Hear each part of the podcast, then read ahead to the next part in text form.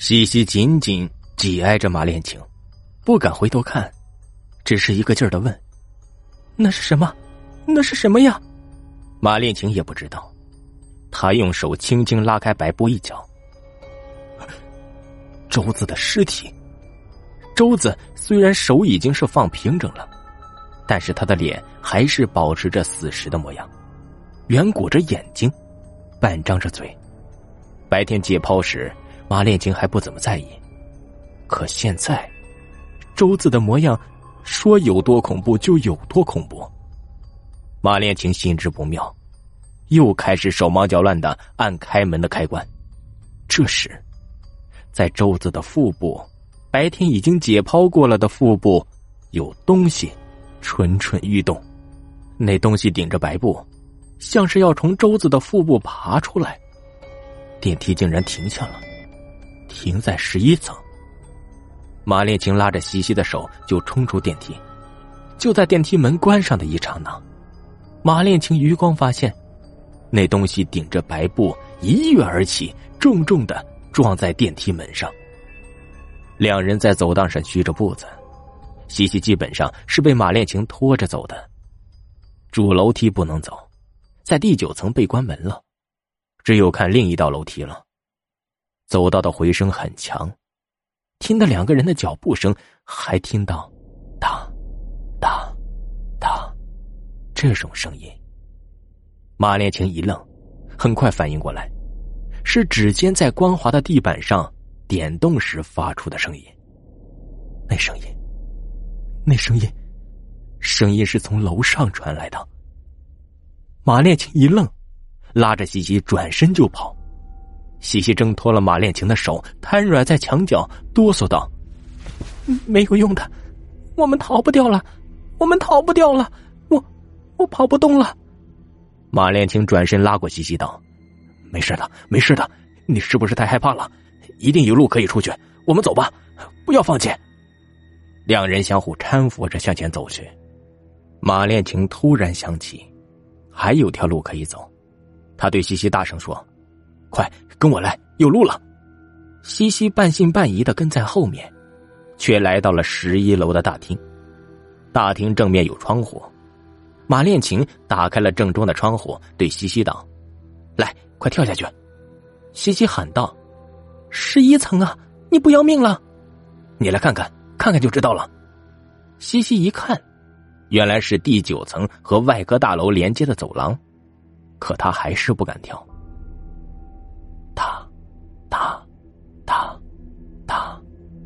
这种声音又近了，在马连晴半推半搡下，两人从十一楼的窗户跳了下去。还好，都没有受什么伤。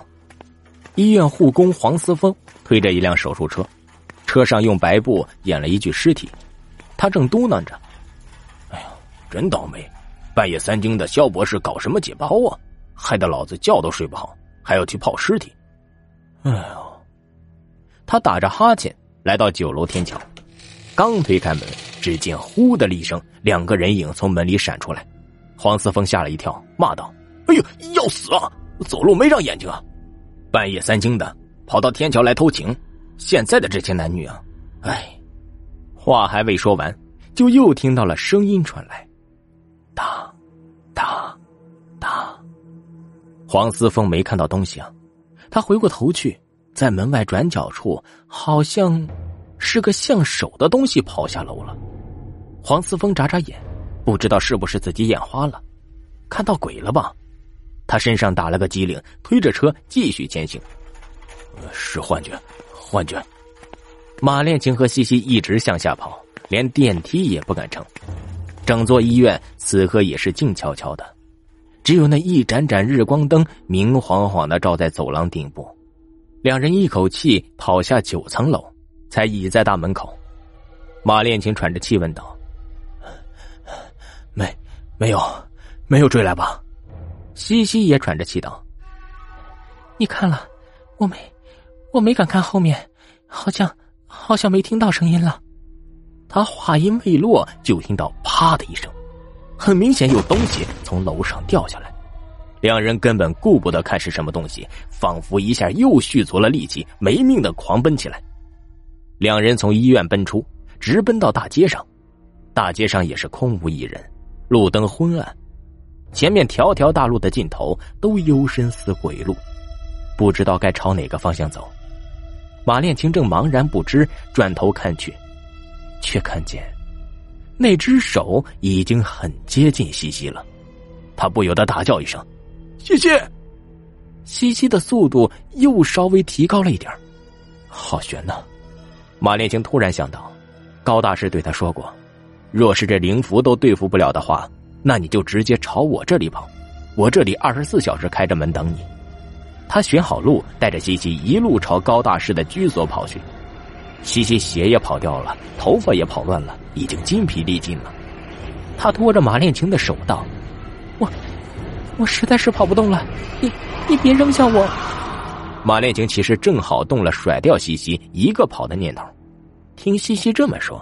想到西西床上的温柔缠绵，又有些舍不得。他搀着西西道：“没事的，他步子小，跑不快。我们，我们一定可以逃得掉。